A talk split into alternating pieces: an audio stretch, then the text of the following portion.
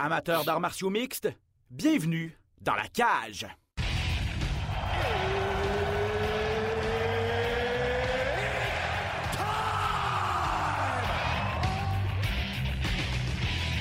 Introducing first.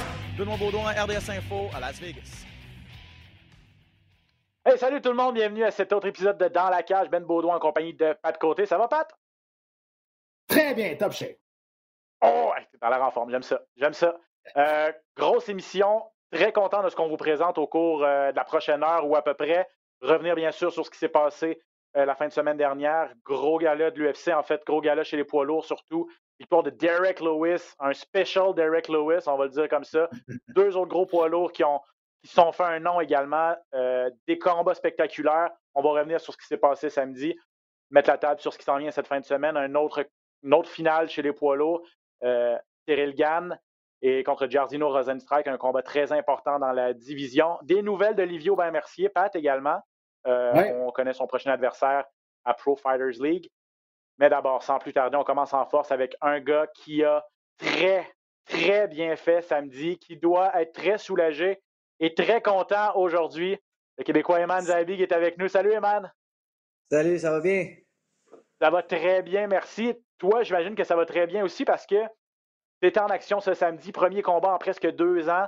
Il fallait que tu mettes fin à une séquence de deux défaites à l'UFC et tu as fait ça avec brio. Gros KO euh, contre ton adversaire Draco euh, Rodriguez. Euh, donc, ce samedi, du côté de Las Vegas, euh, Ouais. un rêve. J'imagine que tu n'avais même pas rêvé Ouais. à un scénario comme ça, Eman. Oh, Ouais, depuis que j'ai signé avec l'UFC, je voulais toujours finir un adversaire. Je voulais tellement avoir le, le bonus. Mais euh, j'ai toujours essayé trop fort pour le faire. Et c'est ce combat-là que je me suis dit que je veux juste gagner, puis je veux faire tout ce que j'ai besoin de faire pour gagner. Et je m'en fous des bonus, je m'en fous de tout. Je m'en fous de ce que tout le monde parle avant le combat. Juste aller là pour travailler, puis c'était ma meilleure performance. tu sais. Ça, tu me parles un peu de ta préparation parce que, veux, veux pas, la dernière fois que tu t'es battu, c'est v'là deux ans. Euh, c'était Ouais. ta deuxième défaite consécutive et c'était complètement dans un autre environnement. Il n'y avait pas de pandémie. Alors, comment tu t'es préparé mentalement pour arriver après deux ans d'activité, mais surtout dans ce cadre assez spécial pour combattre à Las Vegas? Ah, euh, le, le camp d'entraînement, c'était spécial parce que, tu sais, on n'avait pas vraiment le droit de s'entraîner ensemble. Donc, je ne vais pas donner beaucoup de détails de comment on s'est entraîné ou whatever, mais j'ai fait beaucoup d'entraînement dehors, OK? Puis je me sentais comme Rocky quand il est allé se battre contre Drago en russe. Puis je courais à l'extérieur, je faisais des poids à l'extérieur, j'ai amené du équipement du TriStar pour euh, m'entraîner dans mon parking. Tu sais, moi, j'habite dans un unit de condo, de sixplex, là. Puis euh, je sais pas si mes, mes voisins pensent que je suis fou dehors, m'entraîner euh, quand il neige. et tout. Je m'en fous, je voulais tellement gagner ce combat.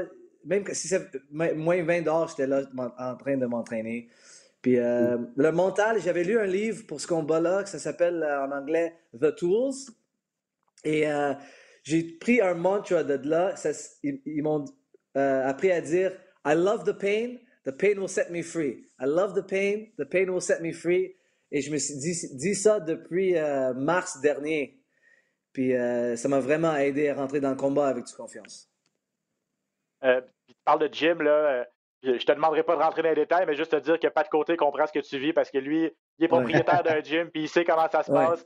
Euh, on en parle souvent, là, c'est vraiment, vraiment. Non, mais tu sais, puis on fait des farces, c'est vraiment pas facile, puis il faut se débrouiller en étant Ouais. le plus sécuritaire possible. Donc, euh, non, non, c'est une période vraiment, vraiment difficile pour les athlètes, les propriétaires de gym et tout ça. Pas besoin de, de- de vous faire un dessin à la maison. Euh, 50 000 Eman. Bon, ce Ouais. Au, ce KO au premier round euh, contre Draco Rodriguez, grosse main droite, combinaison 1-2, euh, t'es rentré avec le jab, tu as fini ça avec sa grosse main droite directement sur le menton, un coup de poing, c'était terminé. Ça t'a valu 50 000 euh, Comme on dit en bon québécois, life-changing quand même, ce, ce Ouais, c'est ça. performance au niveau monétaire. Non, c'est vrai. euh, je suis content parce que j'avais pas dit à mon frère, mais dix jours avant le combat, j'avais acheté une maison. Puis euh, on Ah. n'avait pas encore payé. Puis euh, ah, j'avais vraiment besoin d'avoir une victoire, tu sais, mais le bonus, ça aide beaucoup plus. Donc, euh, quand après le combat, je dis à mon frère, Hey, j'ai acheté une maison, ça, ça fait 10 jours. Il dit, quoi? T'as acheté une maison avant le combat? Je dis, ouais. Il, me disait, il me dit que je suis fou. But, tu sais, la vie, ça passe, ça continue. J'ai deux enfants, puis ils grandissent. Puis euh, le condo, ça devient un peu plus petit, là. Puis avec le pandémie, on peut pas les amener jouer au Banana Zoo, puis des affaires comme ça. Donc, euh, je, vais avoir un cours, je vais avoir des affaires chez nous pour, euh, pour jouer avec eux. Emma, j'aimerais que tu me parles d'un autre aspect. J'en ai parlé souvent lors de, tes combats et je me demandais, je, je t'avais jamais posé la question et là, tu es, avec nous, je vais te la poser. Est-ce que le fait d'avoir ce nom de famille-là, Zabi, tu as mis plus de pression quand tu es rentré dans l'UFC parce que tu avais le nom de famille, mais personne ne connaissait ton prénom vraiment. Là, samedi passé, tu t'es fait vraiment un prénom. Là, tout le monde connaît Ayman Zabi, non pas juste le frère de Firaz. Est-ce que ça t'a mis plus de pression de transporter ce nom de famille-là? Hum, oui et non, parce que c'est il y a beaucoup de bénéfices avec ce nom, mais il y a aussi beaucoup de choses qui ça, ça beaucoup de pression comme tu dis. Et tout le monde pense que je vais gagner par un euh, cartwheel, backflip, sidekick à la face, je sais pas quoi, tu sais, tous mes combats. Donc, euh, ça, c'est le premier combat que tout le monde pensait que j'allais allais perdre. Donc, euh, c'était mieux comme ça pour moi pour la préparation parce qu'il y avait moins de mm. pression des journalistes. Tout le monde pensait que j'allais perdre. Donc, il y avait moins de pression comme ça. Mais mon frère, lui, il met jamais la pression sur moi. Tu sais, la pression vient jamais de lui direct mais ça vient du média, d'habitude. Mais je suis vraiment content que maintenant le, monde connaît comment je suis bon. Parce que mes, autres performances, j'ai vraiment pas montré tous mes outils à, ma plus haut niveau que je peux les faire dans le gym. Comme euh, mm-hmm. Georges m'a appelé euh, après le combat puis il m'a dit une chose que j'ai pensé que c'est très beau. Il me dit Imagine, tu as un million de dollars dans ton, dans ton compte de banque, mais tu n'as pas de, de, carte de débit pour avoir accès. Le carte de débit, c'est ta confiance. Mais maintenant, avec ce chaos, moi, j'ai eu ma confiance. Donc, j'ai accès mhm. maintenant à tous mes outils pour le prochain combat. J'ai hâte de retourner à la cage. Mais là, tu as accès à 50 000, c'est déjà possible. Oui, ça aide. Le reste s'en vient bientôt. Euh, non, non, mais parce que c'est vraiment, vraiment intéressant ce que tu dis, parce que moi-même, je l'ai entendu en, faisant, en couvrant le sport depuis plusieurs années au Québec, puis en, posant des questions à d'autres combattants. Tout, tout, le monde qui s'entraîne au TriStar disait le meilleur dans le gym, c'est Eman Zabi. Euh, vous allez voir, quand il va finalement signer à l'UFC, euh, Georges, nous l'avait dit en entrevue, il avait dit le prochain gros, le prochain espoir, c'est Eman. Il est tellement il, il a tellement de talent, il a tellement d'outils, il est tellement. C'est comme une éponge, il absorbe tout, il est capable de mettre ça en pratique, il est impressionnant dans le gym, tout ça.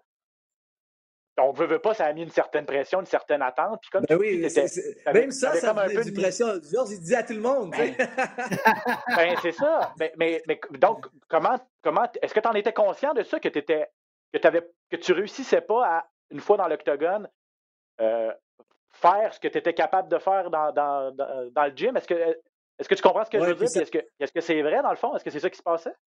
Oui, c'est ça qui se passait, puis ça me tuait à l'intérieur. C'est pour ça, avec euh, hum. même mon combat avec Ramos, je, pensais, que c'est mon premier combat aux États-Unis. Puis Georges, il se bat dans le final. C'est ça, c'est ça l'histoire. Georges, il va prendre sa retraite. Puis là, il va me lancer comme au public.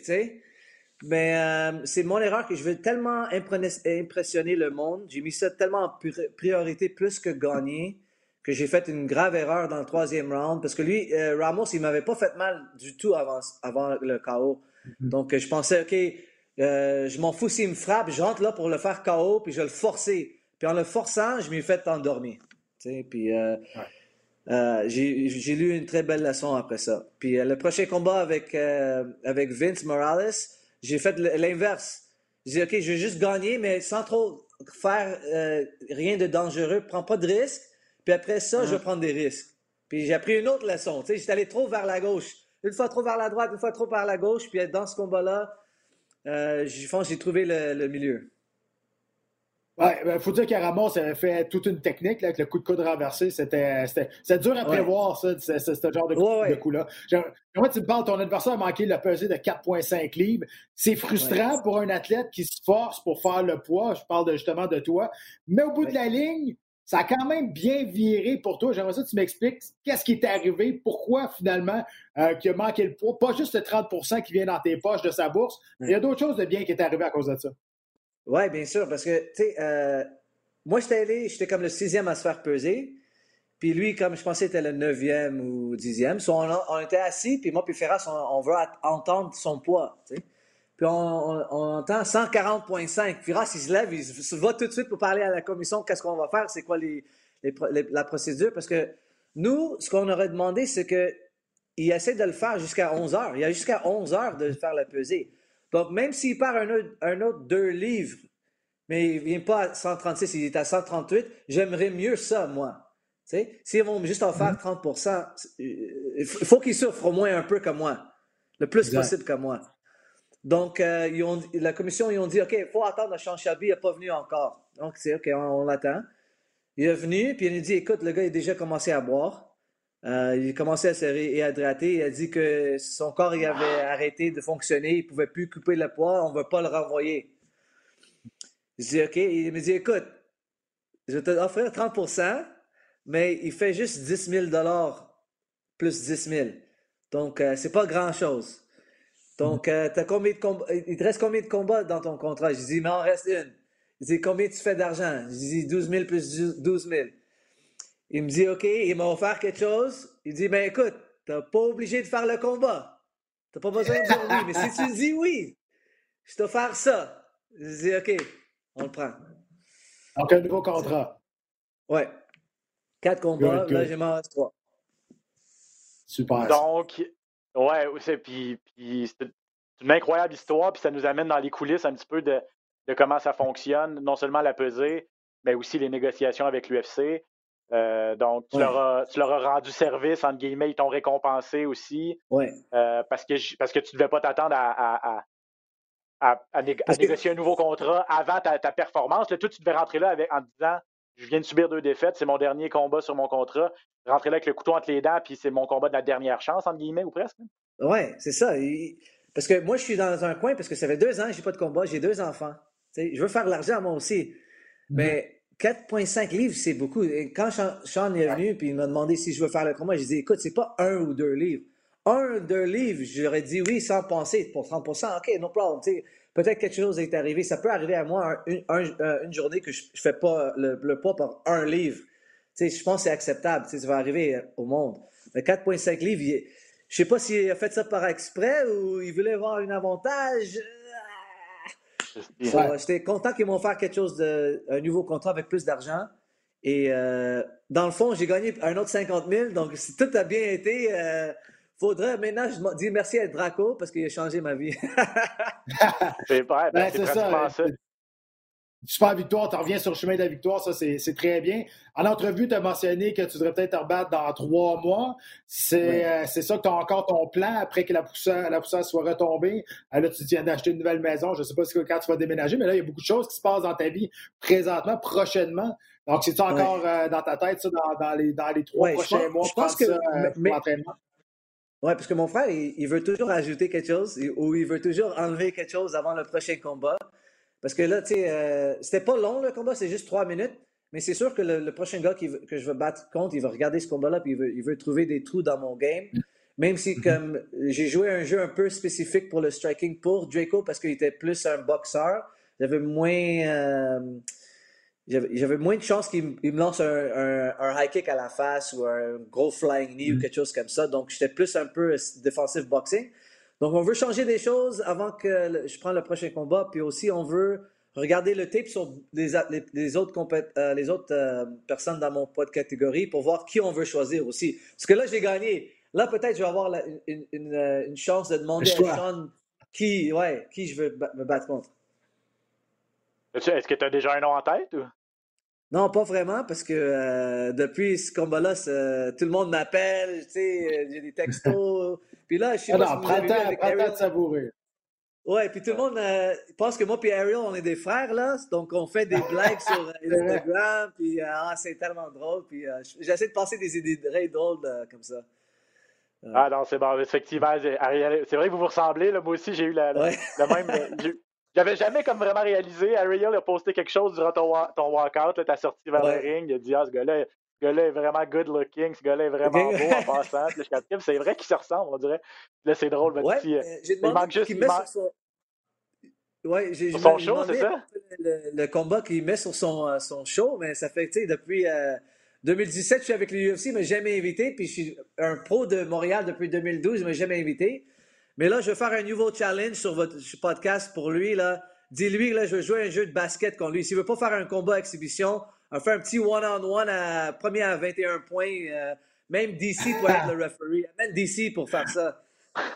Ah je, vais envoyer, on garde... envoyer, un texte avec ça. Ouais, c'est ça. on, garde, on garde l'extrait, on garde l'extrait, on y envoie. Il parle français de toute façon, donc il va, il va comprendre ton défi. Il n'y a pas de problème. Ouais, c'est ça, c'est ça. Euh, euh, donc, euh, je veux peut-être revenir. Il ne nous reste pas, pas, beaucoup de temps, mais je veux, je veux revenir sur ce qui s'est passé vraiment dans l'octogone. Je le disais, la grosse main droite, Eman, qui a passé vraiment le KO à, à Rodriguez. Est-ce que c'est quelque chose que tu avais travaillé, le striking? Je sais que tu es excellent au niveau du, Jiu-Jitsu, tu es excellent en grappling, c'est une des forces du TriStar, justement. Est-ce que vous aviez travaillé le, combat debout? Parce que oui, tu étais patient, oui, tu étais, euh, je dirais pas passif, mais tu choisissais tes moments et, ton, et ta contre-attaque, ton timing, ton synchronisme était vraiment était à point. Là. Ce, one-two que j'ai fait, c'était spécifique pour lui parce qu'il y avait beaucoup, de, vidéos de ces, combats, mais dans les vidéos mm. qu'on avait vues, on avait vu que sa main gauche est basse pour un boxeur. Comme il la gardait pas à sa mâchoire, il gardait euh, en dessous. Donc mon frère voulait vraiment que je rentre avec une main droite par-dessus sa main gauche. Puis si tu vois dans le clip que Dana White avait sorti euh, dans mon warm-up, je frappe Neil avec un one-two quand il a lancé euh, un, de ses coups. Puis on a vraiment fait ce one-two, one-two, one-two, one-two spécifiquement pour, pour Draco. Comme c'est pas quelque chose que j'avais pratiqué exact pour d'autres combats, mais pour ce combat-là, on, pensait vraiment que ça, ça, pouvait rentrer. Mais jamais, jamais j'ai pensé que ça serait euh, un coup KO complètement. Parce que si hum. tu regardes ses combats, il s'est fait frapper par des genoux carrément d'en face. Il a commencé à rentrer quand même. C'était un Terminator, tu sais.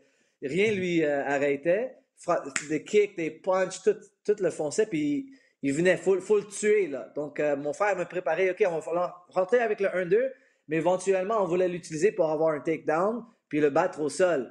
Mais euh, tant mieux, il s'est passé KO. Absolument. Ouais.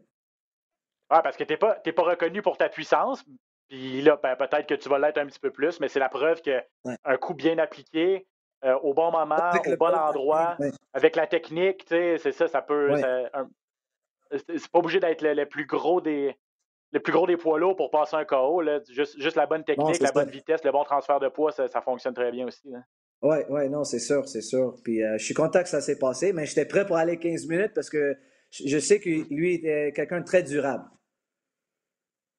Ben, en tout cas, tu as, prouvé qu'il n'était pas tant que ça finalement, ou en tout cas, tu as, peut-être plus de force que, ou as peut-être plus de force que, que, tu pensais, que les gens pensaient. Bref, c'était une performance extraordinaire. Euh, les gens qui ont regardé ça à RDS, bien sûr, ont pu euh, ont, été très contents. les médias sociaux ici au Québec ont été euh, enflammés aussi par la suite. Oh, je pense que ça ne peut pas arriver à un meilleur gars parce que l'effort que tu mets de manger, ça a été dur. C'est pas de combat pendant deux ans. Tu as, eu la oh, COVID en plus aussi. Là. Ouais, j'ai eu la COVID la semaine du combat. Puis je m'ai juste fait checker parce qu'il faut faire un, check avant de prendre l'avion. Puis euh, Caroline, tu sais, de UFC Canada, m'a mm-hmm. appelé et m'a dit, tu sais, tu l'as fait samedi, mais écoute, si tu passes positif là-bas, tu restes deux semaines dans ton chambre d'hôtel, puis on ne paye pas ton nourriture, puis blablabla, bla, bla, bla, tu sais, on paye juste l'hôtel. Je dis, OK, il me dit, passe encore un autre test lundi. Je dis, OK, mais je me sens bien, je me sens 100%. Elle me dit, prends un autre test lundi, je te dis, ce serait une meilleure chose. Je dis, OK, je prends le test lundi, bam, positif. J'étais choqué. Comment été la, ça a été correct, la santé? T'as pas eu trop de Pour moi, c'était pas si pire. J'avais juste un, nez bloqué puis un petit tout. Mais euh, couple d'autres gars, je n'aimerais pas de nom, euh, c'était plus pire pour eux. Ouais, ouais, ouais. Ben, c'est inégal, hein, à peu près pour tout le monde. bref, tu es passé par toute la gamme des émotions, les épreuves, pas de combat pendant deux ans, difficile. Euh, parce que ta carrière t'en semblait vraiment être sur le neutre. Là, on va te souhaiter qu'elle soit bien ben repartie, que le train soit reparti rapidement en plus. Euh, puis on est content aussi, on en a parlé, de, voir le Eman Zaibi avec tous ses outils, puis qu'il va vraiment pouvoir se faire valoir dans l'octogone. Donc, euh, la meilleure des chances pour la suite, Eman, et vraiment, on va espérer que ce soit un beau tremplin pour toi. Oui, merci beaucoup et merci à tout le monde pour le soutien. Good, Eman Zaibi, merci énormément d'avoir pris ces quelques minutes. Euh, très hâte de te revoir, puis on va suivre bien sûr ce qui va se passer au cours des prochaines semaines. Euh, on poursuit bien sûr avec Pat. Euh, merci à Eman, vraiment. je, fais, je fais mon licheux, là, parce que mais c'est un gars tellement sympathique. je l'ai découvert en ben découvrant les sports et tout ça, puis toujours, toujours très disponible et tout ça. Il a jamais, je lui ai demandé s'il voulait venir au podcast. Il n'a pas hésité. On, il est là avec plaisir. Donc, c'est fun de jaser avec lui. Moi, ce que j'aime dans son discours aussi, c'est qu'il parle beaucoup de la préparation. Et là, on voit de plus en plus J'en ai parlé souvent et là, de plus en plus, on voit, même si tu tout ça dans l'octogone, c'est un sport d'équipe. Il y a une préparation qui est faite avec tes entraîneurs. Il y a des visuels qui est fait avec les vidéos de tes, adversaires. On établit une stratégie, tout le monde ensemble, pour être capable d'aller chercher cette victoire-là. Ce coup de poing-là a été préparé, comme il l'a mentionné, a été préparé préparé à cause que ses entraîneurs ont vu une faille dans le jeu de Draco qui, avec la main gauche, était trop basse. ça a été préparé, ça a été des drills et des drills jusqu'à temps que ça devienne naturel dans le combat. Parce que dans le combat, ça va dix fois plus vite, il faut plus que tu penses. Donc, ça, encore une fois, c'est une belle preuve que même si tu es tout seul dans l'octogone, tu peux pas devenir bon en frappant sur un sac de sable dans ton sous-sol. Il faut que tu aies une équipe qui te prépare, il faut que tu aies des partenaires d'entraînement, des entraîneurs qui aient une vision du plan de match, puis une vision de la victoire pour aller la chercher. C'est comme ça qu'il nous l'a expliqué. Oui, effectivement. Puis euh, toute cette incursion aussi dans les coulisses et tout, là, euh, ultra, ultra intéressant. Puis tu parlais de coup de poing qui a été préparé, ça nous amène à notre, euh, à notre prochain sujet. Parce que, à écouter Derek Lewis, il avait également préparé cet uppercut-là. Il attendait un petit peu que, que Curtis Blade tente une amenée au sol. Et puis, ben, c'est ce qui est arrivé, l'uppercut qui a terrassé Curtis Blade, qui dominait ce combat-là, là, et, totalement à part de ça. Derek Lewis était complètement sur le neutre. Il n'y a rien qui fonctionnait au premier round. Et je l'ai dit d'entrée de jeu, un Derek Lewis special, ça a juste pris un coup de poing, puis euh, le Black Beast sort victorieux. au premier round, là, Lewis, là, il swingait pour tuer. C'est tout ce qu'il voulait faire. Il perdait l'équilibre en donnant des coups. C'était pas chic. Là. Mais c'était du Derek Lewis. Il essayait juste d'y arracher la tête. Puis, euh, Blade était trop rapide, il était trop technique, in and out. Mais il jouait un jeu dangereux. Il restait debout avec Lewis. Il a tenté un amené au sol qui n'a pas marché, mais c'était pas très euh, concluant comme, euh, tentative. Euh, moi, je trouvais que c'était un jeu dangereux, mais il avait gagné le premier round, puis Lewis semblait être, comme tu disais, complètement vraiment au neutre. Il n'avait pas l'air d'être entré dans le combat ben ben. puis au deuxième round, la manière ce qui est arrivé, c'est sûr que quand tu te bats contre un, lutteur comme ça, qui aime aller chercher le double jambe, tu vas essayer de le timing, de, d'y aller avec un synchronisme, avec un uppercut ou un coup de genou, ou peu importe, euh, si tu ne veux pas y aller avec un sprawl. Donc, c'est ça, c'est sûr qu'on a pratiqué ça. Moi, ce que je trouve dommage pour Curtis Blade, c'est que je pense qu'il s'est brûlé lui-même dans ce combat-là. Et quand il a voulu rentrer, aller chercher le, double jambe, d'un, il était trop loin, de deux, ça fait ben trop lent. Euh, puis, il n'a pas utilisé ses forces. Son coffre à outils était beaucoup plus garni que celui-là de Derek Lewis, mais il a pris le même marteau que Derek Lewis, puis on s'est battu à coup de marteau. Euh, il aurait pu avoir utilisé plein d'autres outils, mais il les a laissés de côté, puis il en a payé le prix au bout de la ligne. Parce que, parce que bon, tu as parlé de son, sa, tentative d'amener au sol, puis on, en parlait la semaine passée lorsqu'on mettait la table pour le combat. je me demandais s'il allait tenter de lutter avec Derek Lewis. Ça me semblait être une, ça me semblait être une, une, stratégie logique, là, tu sais. Euh, et, sa, sa, tentative d'amener au sol au premier round, très peu concluante. Et puis, c'était c'était mou, là, un petit peu aussi au deuxième round, qui a, mené à sa perte, en fait, là, puis tu l'as bien expliqué durant, euh, durant le combat. C'est qu'il n'avait pas ses mains en avant, il n'a pas préparé ça avec un coup. C'est comme s'il s'était juste un petit peu lancé vers l'avant, sans se protéger, sans, sans, essayer de prendre Derek Lewis par surprise, puis il en a payé le prix, en plus. Ben, honnêtement, je ne sais pas, mais je sais pas, j'ai pas parlé, là, mais je sais pas s'il n'a pas sous-estimé Derek Lewis. honnêtement, puis surtout, peut-être avant, il l'a sous-estimé. Puis rendu au deuxième round, ben, il avait tellement dominé dans le jeu, dans le monde de Derek Lewis, qu'il a continué. Puis là, Mané a voulu, a voulu surprendre pour aller chercher les gens, mais même s'il avait été capable d'aller chercher les gens, je ne suis pas sûr qu'il aurait été capable de l'amener au sol parce que c'était pas très explosif. Je pense que c'était juste une, stratégie pour faire baisser les mains. Donc, écoute, euh, encore une fois, c'est une preuve que la stratégie, le plan de match dans un, dans un combat est extrêmement important. Et dans cela, le plan de match, à mon avis, de Curtis Blade n'était pas euh, à point. On est allé, à place d'aller dans les faiblesses de son adversaire, on est resté dans sa force. Et on s'entend que Derek Lewis est un combattant assez unidimensionnel quand même. on est resté où ce qui était le plus fort. il y a tellement d'autres faiblesses qu'on n'a pas, qu'on pas capitalisé contre, puis on, s'est brûlé. C'est ça la vérité. Ouais, puis ultimement, c'est une très dure défaite pour Curtis Blades, qui était ah classé deuxième chez les lots. En contrepartie, une très grosse victoire pour Derek Lewis, qui était classé quatrième euh, et qui a, qui a, maintenant quatre victoires consécutives. Donc, Curtis Blades à court terme pour dire adieu à son, son combat de championnat potentiel. Et là, ben, euh, euh, Derek Lewis, lui, ben, est peut-être à une victoire justement d'en avoir un. ça va continuer à jouer dans les prochaines semaines. Mais tu sais, je, je, dis ça comme ça. Là, si, si Rosenstrike gagne cette fin de semaine, il est classé troisième. S'il gagne contre Gann, euh, tu n'as à peu près pas le choix de faire un Rosenstrike contre Lewis, qui après ça va affronter le gagnant de John Jones et le gagnant de Nganou Miocic. Ça, dans les prochaines semaines. Ça commence à être loin, là, je comprends, mais, mais ça, commence à avoir du trafic. On va avoir du trafic là, pour le combat de championnat du monde des poids. Les poids ont été, je dirais, pendant au moins 4-5 ans, une division qui était bah, correcte. C'est pas une division que c'était le fun parce que les gros bonhommes, ça vend tout le temps. C'est des gros, des gros gars qui soignent et qui passent des KO. C'est tout le temps vendeur. Mais est-ce qu'elle était intéressante, cette division de poids-là, les cinq dernières années? Pas tant que ça. il y avait il Cormier qui était là, qui avait un peu plus de personnalité, mais à part ça, c'est beaucoup des combattants qui sont en fin de carrière, qui sont plus âgés. Là, c'est différent. On va en parler tantôt, les Thomas Pinot, puis des affaires comme ça, des House qui arrivent, la nouvelle génération des polos qui sont en shape, qui sont complets, qui sont légers sur le jambes, qui sont capables de terminer le combat partout.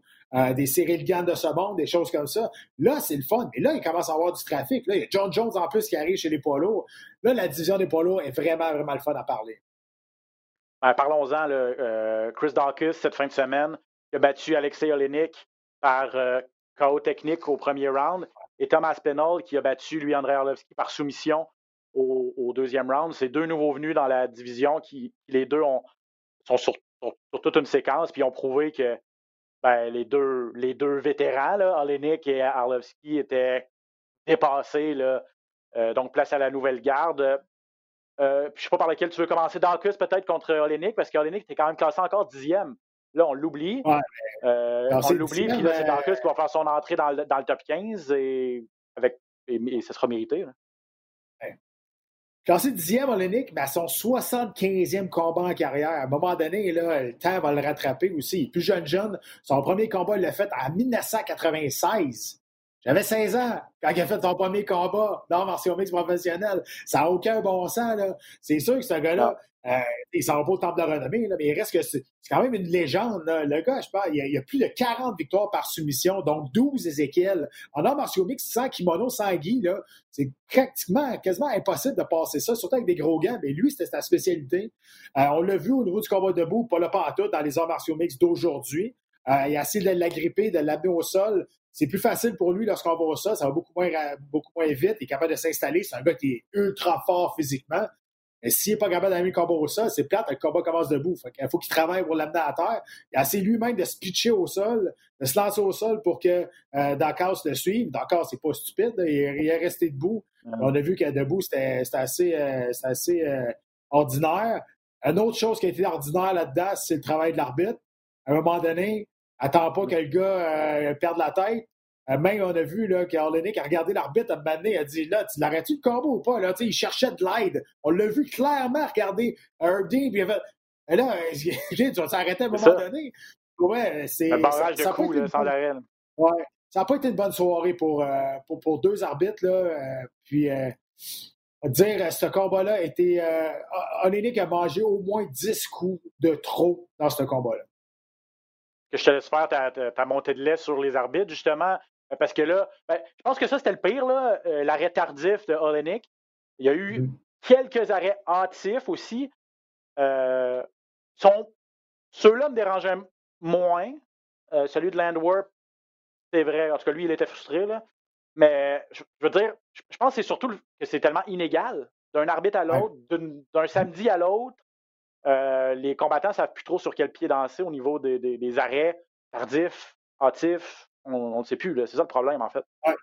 Absolument. Puis ceux qui nous écoutent, là, puis qui nous regardent sur le, RDS, puis qui nous parlent sur, le, UFC, hashtag UFC euh, RDS sur Twitter, euh, on a reçu beaucoup de questions là-dessus. Puis euh, je vais mettre encore quelque chose au clair. J'essaie de le dire à toutes les fois qu'on fait un événement, de mm-hmm. répondre au monde sur Twitter.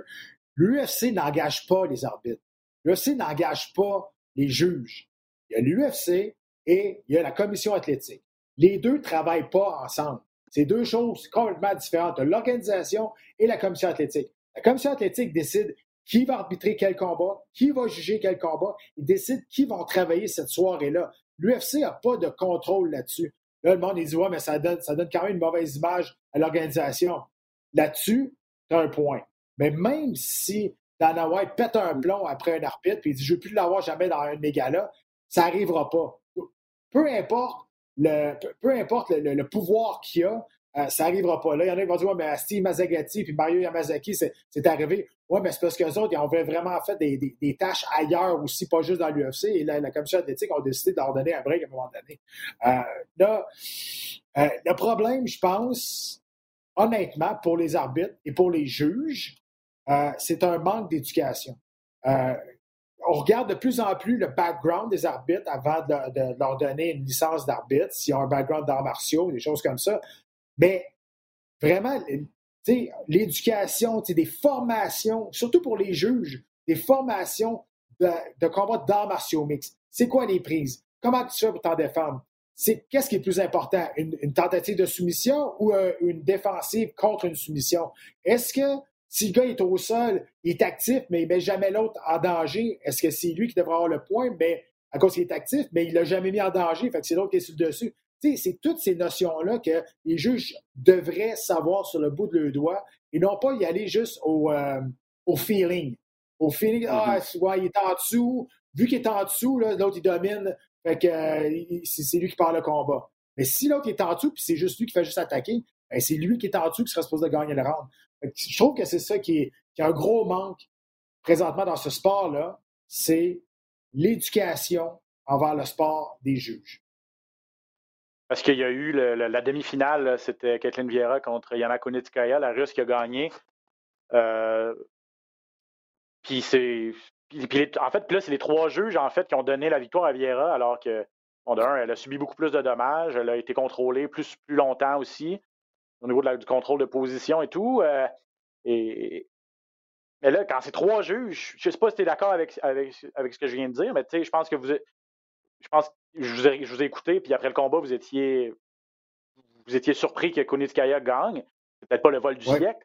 Mais de voir que trois juges, que trois juges ont vu la même chose, puis que la communauté des arts martiaux mixtes, ceux qui suivent ça de semaine en semaine, les médias, et les analystes comme toi, vous n'êtes pas d'accord, et la grande majorité des gens ne sont pas d'accord, ah, ça, prouve aussi qu'il y a un problème. Mais là, c'est pas juste un juge, pas un juge dissident, c'est les trois qui, ont, rendu les mêmes scores.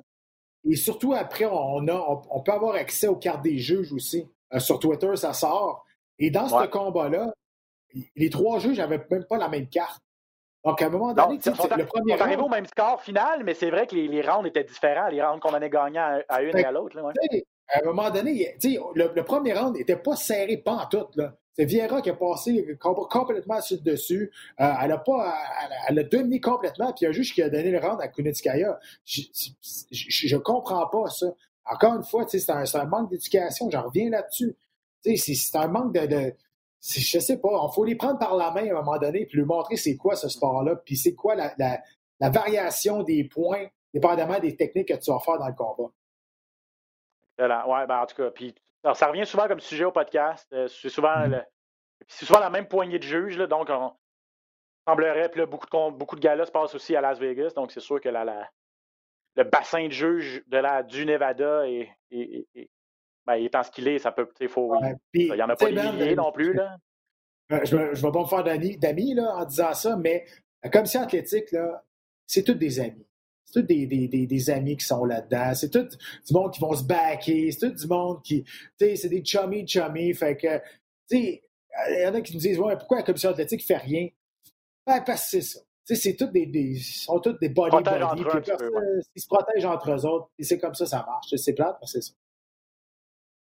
Ouais, ben, on le sait. C'est peut-être, euh, c'est peut-être moins flagrant aujourd'hui, mais le, le, le, monde de la boxe, à une certaine époque, euh, c'est pas le, c'est pas le monde le plus clean, effectivement. Et puis pour gravir ces échelons-là, c'est ça, c'est des nominations partisanes et tout. Donc, ça explique pas totalement. Puis, sais c'est bien parce que les gens, les gens. Non, mais tu sais, c'est parce qu'on en parle, les gens chialent. On n'est pas le seul podcast dans Martial Mix qui en parle, je vous le confirme. C'est un sujet qui revient mm-hmm. souvent dans d'autres aussi. Puis avec euh, la démocratisation des médias, puis il y a des sites spécialisés, tout ça, à un moment donné, ça finit par les rattraper. Puis comme tu dis, ben, quand ça fait assez de gaffe, ben, il y a Mario Yamakasi, euh, entre autres. À un moment donné, ben, on tire la plug. Là, ça devient trop. Mais effectivement, ça en prend beaucoup avant d'atteindre le trop. Euh, c'est peut-être ça le, problème. Euh, on va passer à ce qui s'en vient ce samedi. juste avant qu'on parle du gala, c'est un autre combat chez les poids lourds, la finale. Cyril Gann, le français, contre Jarzinho Rosenstrike du Suriname. J'ai parlé hier brièvement à Cyril Gann. On va aller écouter quelques-unes de ces. un extrait de l'entrevue que j'ai fait avec lui hier. Lui, il va, être il va en être à sa première finale quand même, mmh mais seulement à son cinquième combat à l'UFC. Première finale. je lui ai demandé si, selon lui, l'ascension était peut-être un peu trop rapide, en tout cas, les fulgurantes, ça c'est sûr. Justement, tellement c'est rapide que j'ai même pas eu le temps de rêver en fait. Je suis arrivé dans ce sport et tout de suite ça ta ta ta ta, ta. donc du coup j'ai pas eu le temps d'avoir des, des, des, rêves en tête parce que toutes les choses s'accomplissent déjà assez rapidement. Et donc, euh, mais par contre super fier tout de même. Est-ce que tu dirais même que ça va plus vite qu'anticipé, trop vite? Oui. Euh, trop vite, non, non, non, non, non. Faut pas, faut pas non plus dire que ça va trop vite, mais en tout cas, oui, ça a été plus vite que dans nos plans. C'est-à-dire qu'à la base, j'ai commencé le MMA donc il y a trois ans. Hein. J'ai commencé le MMA il y a que trois ans. Et je venais juste de uniquement trois ans de Muay Thai. Dans le Thai, c'était très vite. J'ai commencé le MMA avec Fernand. Tout de suite, on a trouvé un combat à TKO. Tout de suite, on a combattu pour la ceinture. Enfin, tout de suite, tout de suite, tout de suite, tout de suite, tout de suite. Donc non, après dire que ça va trop vite, non, ça va. Hein. Est-ce que tu voudrais que ça bouge également en 2021? 2019, grosse année pour toi, super actif. L'année de l'éclosion, en fait, à l'UFC. 2020, bien sûr, un peu comme tout le monde, euh, tu as juste fait un combat et ça a été à la toute fin de l'année. Donc, est-ce que 2021, c'est quoi, quoi les plans et dans un monde idéal, combien de combats et tu serais rendu où là, en décembre 2021 dans les classements et tout? Décembre 2021, euh, ben déjà après ce combat-là, si jamais on, passe ce combat-là, je serais sur, euh, sur quelque chose, de, sur un palmarès plutôt sympa, pour, pour plutôt attrayant pour l'UFC, dans le sens où je serais je crois, le seul euh, poids lourd euh, défilé de la division, tu vois. Mm. Et puis, euh, on arriverait, du coup, on, aurait passé un step dans le sens où Gersino, c'est quand même quelqu'un de solide, quelqu'un de jeune, qui est actif. Si jamais on le passe, ça nous positionnerait quand même dans, un, dans une bonne position, peut-être même une position légitime pour, pour le titre avant la fin de l'année. La question officielle de 2020-2021, comment c'était l'entraînement au cours des derniers mois? Est-ce que les restrictions en France ont, ont fait en sorte que c'était difficile de se préparer, que ce soit pour le combat contre Dos Santos ou celui-ci contre Rosenstrike? Non, ça va, parce que nous, on est vraiment dans un écosystème où, euh, justement, on fait tout, justement, pour pas, pour pas, pour pas qu'il y ait des désagréments, dans le sens où nous, on a des tests deux à trois fois par semaine, nous, même à Factory, on a installé ça, il y a des équipes qui viennent, on est vraiment bien ficelé, puis c'est une salle privée, peut y aller à n'importe quelle heure, on a les clés, donc euh, dès que je vais aller faire mon sparring, etc., avec l'équipe, on se met d'accord sur l'horaire. Cyril Gann bien préparé euh, ce samedi contre Jardino Rosenstrike, euh, donc en confiance? Oui, oui, oui, oui. Ben, comme toujours, on se sent bien, on s'est bien entraîné. Je pense que ça, c'est la base de la confiance. Et puis ensuite, comme je dis, on ne sait jamais ce qui se passera le jour J, mais en tout cas, on se sent très, très bien. Excellent. Ben, Cyril, merci beaucoup d'avoir pris ces quelques minutes toujours intéressant de, parler à des combattants qui parlent également français, surtout des combattants comme toi qu'on a vu un petit peu euh, grandir et auxquels on s'est attaché chez nous au Québec. Donc, euh, il y a un petit peu du Québec lorsque tu montes dans l'octogone et dans une finale, euh, encore plus. Hein. Mais c'est totalement vrai dans le sens où c'est le Québec qui a qui m'a fait connaître et c'est là où j'ai commencé ma carrière de MMA. Donc, et puis j'ai passé des, super moments, des moments inoubliables. On a vraiment pris soin de moi au Québec, que ce soit les fans ou l'organisation TKO j'ai vraiment de très très bons souvenirs. Je, suis fier de représenter ce petit bout de Excellent. Cyril Gann, la meilleure des chances pour euh, le combat contre euh, Jardino Rosenstrike cette fin de semaine. Et merci beaucoup d'avoir pris le temps. À bientôt. Merci à vous. Pat, c'est épeurant de penser que Cyril Gann est un bébé dans ce sport-là. Il l'a dit, Il a trois ans d'arts martiaux mix derrière la cravate et trois ans seulement de Muay Thai. Il est tellement bon, il semble tellement maîtriser son art que de penser qu'il a encore tellement de place à l'amélioration, euh, les autres poids lourds de la division doivent, euh, doivent s'en inquiéter. Là. Absolument. Euh, je parlais de nouvelle génération des poids lourds qui arrivent. Eh bien, lui, il vient en tête de liste euh, dans ma tête. Et sept victoires, six avant la limite avec euh, trois KO et trois soumissions. Donc, c'est un commandant qui est complet aussi. Peut-être qu'il lui manquait juste une confiance encore de surplus pour passer à un autre niveau. Et à son dernier combat, il a battu l'ancien champion du monde, Junior Dos Santos. Donc, ça, évidemment, pour la confiance, c'est excellent. Il va arriver dans ce combat-là face à Rosenstruck, un gros cogneur. je pense que Gann a plus d'outils pour battre euh, Rosenstruck. Euh, il est très rapide, très léger sur ses jambes. Il va utiliser les angles aussi. Euh, ça va être intéressant de voir encore une fois. moi aussi, j'ai fait une entrevue avec lui pour UFC Canada, puis je parlais de la petite cage. Tu sais, des gros bonhommes, là, il ne reste pas beaucoup de place pour bouger, puis lui, il aime ça bouger beaucoup. Mais, il me rappelait aussi que son income face à Dos Santos, c'était justement dans la petite cage. Et lui, il préfère quasiment ça parce qu'il aime s'imposer physiquement. Il aime être devant, devant son, adversaire. Et Rosenstruck, c'est pas un gros poids lourd non plus. Donc, je vais donner l'avantage du gabarit à, Cyril Gann. Et s'il est capable de lancer euh, quelques coups de pied et peut-être aller chercher un anneau au sol, il n'y a pas un mauvais jeu au sol, mais c'est sûr qu'il va falloir qu'il fasse attention au kickboxing de Rosenstruck. C'est ça, euh, parce que là, on parle de Gann, on, le vante, il est très, très bon. Euh, Jarzino Rosenstrike est très bon aussi. Il a de la dynamite dans les mains. Sa seule défaite à l'UFC, c'est contre Francis Nganou. Et ça avait duré 20 secondes. Là. Nganou est arrivé là avec. Euh, il ne tentait pas d'être là. En tout cas, parce qu'Nganou, à ce moment-là, était insulté de ne pas avoir un combat de championnat et qu'on lui donne un gars qui, était, en était seulement à son quatrième ou cinquième combat à l'UFC. Il, a dit, il est rentré là avec une idée en tête, c'était de le détruire. Euh, c'est arrivé, mais depuis ce temps-là, Rosenstrike a aussi euh, fini le travail contre Junior Dos Santos. Donc, les deux ont une victoire contre Dos Santos. Les deux ont terminé ça dans la limite aussi. Donc, les deux arrivent là en confiance, en pleine possession de leurs moyens. Et deux, deux jeunes poids lourds de nouvelle génération qui sont, sont vraiment là. Euh, euh, non, ça, ben, va être un, me parlait aussi que, tu sais, veut, veut pas, l'année passée, les arts martiaux sont devenus légaux en France. Euh, là, si maintenant la pandémie se calme un petit peu, peut-être avoir du monde dans les estrades. Euh, lui, c'est sûr qu'il rêve de faire euh, le main event à Paris avec le, public training aux Champs-Élysées. Imagine, c'est dans ses rêves, ah dans ses pensées. C'est fou. Là. Donc, c'est sûr que lui, il a ça en arrière de la tête. Il ne veut pas se laisser déconcentrer par ça, mais je ne veux pas dire qu'il porte le sort de la France sur ses épaules. C'est un peu exagéré. Mais il reste que c'est un très beau représentant pour cette partie du monde-là. Et justement, après tant d'années, ça a été la, dernière place dans le monde où c'était illégal. Et finalement, on a légalisé les arts martiaux mixtes, on a levé le, le, je peux dire ça, le, ban parce qu'on ne présentait pas ça à la télévision de toute façon. Exactement, la restriction télévisuelle. Donc, là, ce combat-là va être pouvoir présenter en France euh, sans que le monde le, stream. donc, ça va être présenté légalement en France. Donc, c'est un gros combat pour lui, là, ça. Là. D'ailleurs, on salue nos euh, téléspectateurs et nos auditeurs euh, du vieux continent, les cousins. Je sais qu'il y en a beaucoup qui nous écoutent, qui écoutent le podcast euh, et, qui écoutent également les galas RDS. Donc, ben, salut si vous nous écoutez. Ben, c'est ça le rêve. Le rêve, c'est sûr que ce serait Nganou contre Cyril Gann en finale d'un gala à Paris. Je veux dire, les deux Français, un contre l'autre. C'est sûr que bon, Nganou est, africain et nigérian, mais installé à Paris depuis plusieurs années, parle français aussi. non, non, c'est sûr, c'est sûr qu'on se met à rêver de tout ça avec la Tour Eiffel, les Champs-Élysées. ouais, incroyable. Mais tout ça pour dire que c'est une finale, c'est un combat. Puis il, me le disait aussi, il se prend à rêver à certains trucs, mais je le fais parce que je suis en entrevue, puis, ça, puis, on, en parle, mais il dit je suis extrêmement concentré sur samedi. Le six, c'est un très, très gros défi pour lui. Il est classé septième.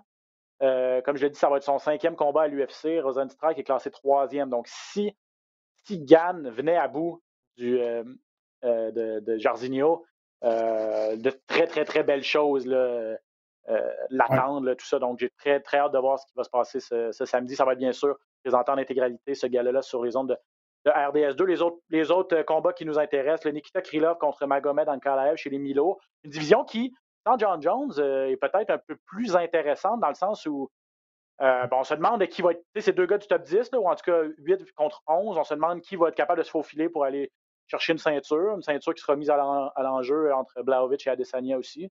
Je ne sais pas si tu es d'accord avec moi. Est-ce que c'est une division qui, qui, a un intérêt supplémentaire avec le fait que le champion qui est invincible ou presque quitte finalement? oui, puis non. parce que quand même à ça, John Jones faisait couler beaucoup d'encre. C'est un gars qui a une personnalité forte. Mm. Euh, qui, qui dit des choses, c'est un, bon vendeur, que tu l'aimes ou que tu ne l'aimes pas, il reste que, euh, même s'il faisait des niaiseries, il réussissait à vendre beaucoup, beaucoup de pay-per-view. C'était un bon vendeur pour l'organisation.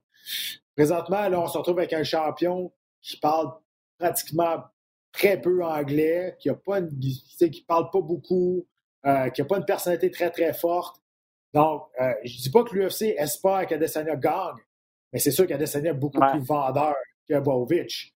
Mais il reste que, écoute, euh, la, force polonaise, euh, s'il touche la cible, ça peut faire du dommage. Non, effectivement.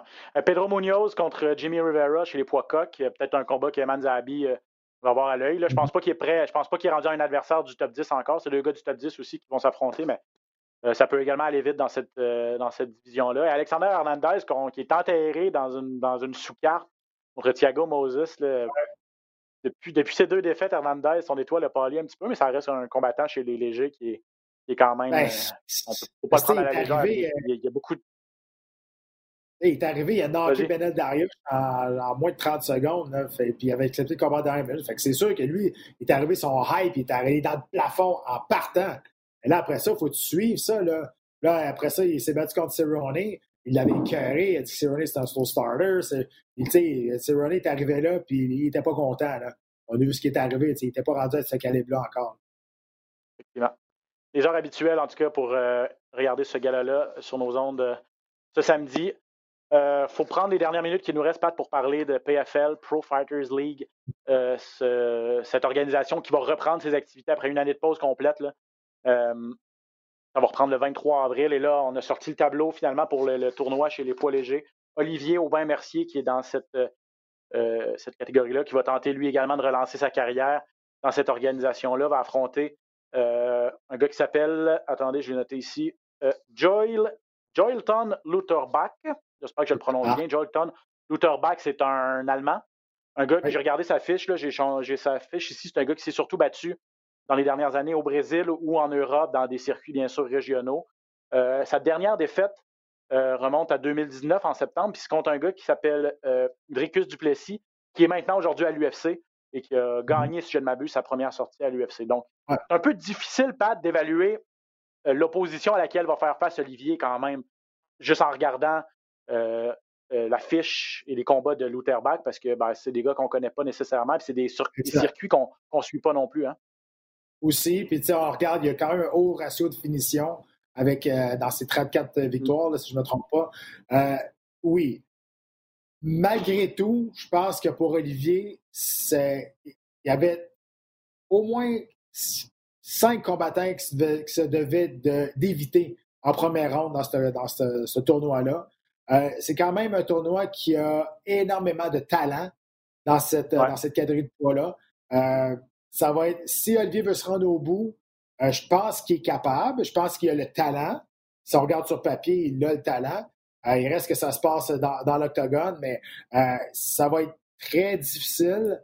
Il y a des d'excellents combattants qui sont là-dedans avec beaucoup d'expérience. mais pour son premier combat en première ronde, je pense que c'est un excellent match-up pour Olivier. Le gars, il arrive, c'est un, inconnu, mais il arrive avec une grosse fiche, un gros bagage de combat, beaucoup d'expérience, mais jamais dans des grosses organisations. Et c'est là-dessus qu'Olivier doit miser. Lui, il a déjà été sur le big stage. Il sait c'est quoi. Donc, il, va arriver là, d'après moi, peut-être un petit peu moins nerveux que son adversaire. En tout cas, je le souhaite. C'est sûr que c'est le premier combat à PFL. Ils sont trois défaites de suite. Il y a beaucoup de choses à l'enjeu pour, pour Olivier. Là. Mais il reste que je pense qu'au bout de la ligne, il faut qu'il se dise qu'il a déjà passé par là euh, et il connaît c'est quoi le gros stage comparativement à son adversaire. Tu parlais des gars qu'il fallait qu'il évite. J'imagine que tu as Anthony Pettis, bien sûr, dans cette liste-là. Un gars qui n'a plus vraiment besoin de présentation. Lui, va affronter Clay Collard, qui est un ancien également de, l'UFC. Donc, ça, c'est un. Ce sera en finale. Ce sera d'ailleurs la finale du gala. Nathan Schultz, qui est très bon également, brésilien. Lance Palmer. Schultz, c'est le champion. Schultz, c'est le champion, hein, c'est ça? Schultz, c'est le champion. Si je ne me trompe pas, là, ça fait deux fois qu'il gagne. Euh, sûr et certain, c'est le champion de l'année dernière. Il est très, très, très, très, très, très bon. Euh, puis il y en a d'autres, les, noms ne viennent pas en tête, si tu me le dis, je, vais m'en souvenir, mais euh, il y en a d'autres qui sont vraiment, vraiment bons. Puis j'espérais qu'Olivier ne tombe pas sur un, au moins 5-6 combattants là-dedans, que j'espérais qu'Olivier évite en première ronde, et c'est arrivé, donc là, c'était lui à performer. Ben, tu vois, les, les noms, euh, Pettis, Collard, des noms connus, là, Nate Schultz, le champion, Lance Palmer, qui n'est pas piqué des verres non plus. Palmer aussi, je l'ai. Et puis euh, Brandon Looney, l'anglais, contre euh, Shimon Moraes, ça, ça va être un très bon combat. Moraes a déjà été à l'UFC aussi. Ouais. si je ne m'abuse, il était à Bellator, sauf erreur. mais c'est un gars qui. C'est les gars, moi, que je connais un petit peu plus et qui sont. puis, puis tu as raison. Puis à 155 livres, on se répète, mais c'est la même chose à PFL qu'à l'UFC. Euh, c'est une, une, division où il y a des, il y a des tueurs. Donc, euh, je sais ah, un mot. Le, monde, ne connaissent pas Ryan Schultz, ça, ben, ben, parce qu'il se bat au PFL. Là. Il est solide. il est très, très bon. Là. Euh, ça va prendre quelque chose de spécial pour le détrôner encore cette année.